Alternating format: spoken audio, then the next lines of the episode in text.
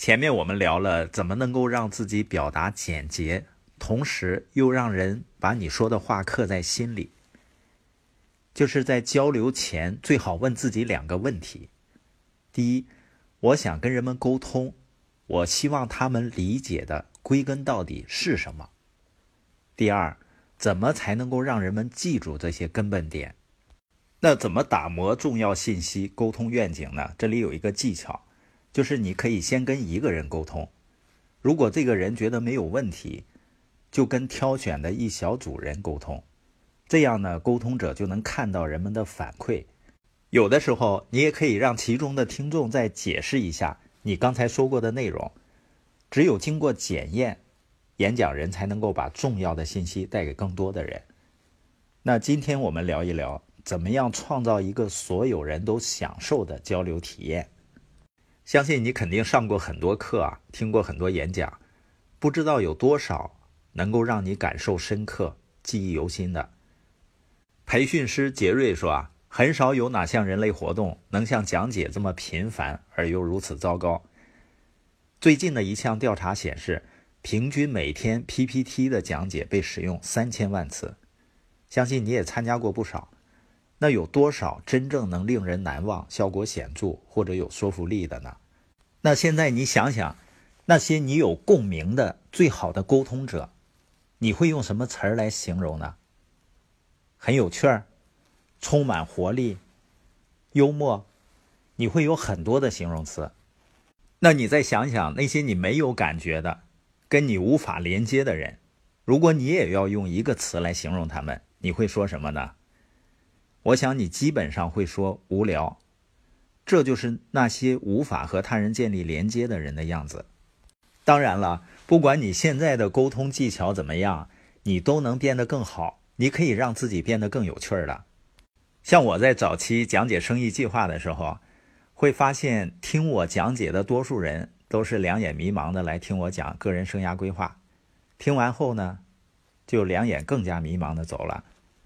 有个别的人呢是两眼放光的来，我讲完以后呢也是两眼迷茫的走，也就是说当时我讲的话呢一点意思都没有。那怎么样才能够让我们的交流变得更有趣儿呢？下面有几件事情。第一件呢就是要为你的听众反应负责。啥意思呢？我经常听到一些演讲者谈论他们遇到的差劲儿听众。他们通常指的是那些对他们的演讲反应不积极的听众。实际上呢，他们搞错了。一般说来啊，没有差劲儿的听众，只有差劲儿的演讲人。如果听众睡着了，需要有人上台把演讲人叫醒。布伦特写一本书叫《高管的演讲》，其中一名高管写的：“宪法保证言论自由，但没保证一定有人听。即使有人在场，也不能保证他在听你说话。”因此，说话的人首要责任是吸引并保持听众的注意力。无论你的目的是什么，只要你知道吸引听众的注意力是你一个人的责任，你获得成功的机会就会非常大。就像我们常说的一句话：“你可以带一匹马到河边，但你不能强迫它喝水。但是呢，你可以喂它些盐啊，这样它口渴了，它不自己就喝水去了吗？”也就是说，你得下功夫让听众保持注意力。所以，当我们跟人们说话的时候，我们有责任让人们感到开心、有所收获。我们就要问自己：我如何抓住他们的注意力？如何让这个演讲难忘？而大多数演讲者站在听众面前，他希望听众自己搞清楚我说的话的意思，并做出积极回应。对听众的态度是呢，听不听由你。这种态度是大错特错的，这叫坟墓式沟通。一堆人在场，却没有人聆听。要避免成为这种说话人，我们要负起沟通的全部责任。也就是说，让听众感觉到有趣儿，而且激发他们享受这个经历，给他们增值，是演讲者的责任。当做到这些的时候呢？你和听众就建立起了连接。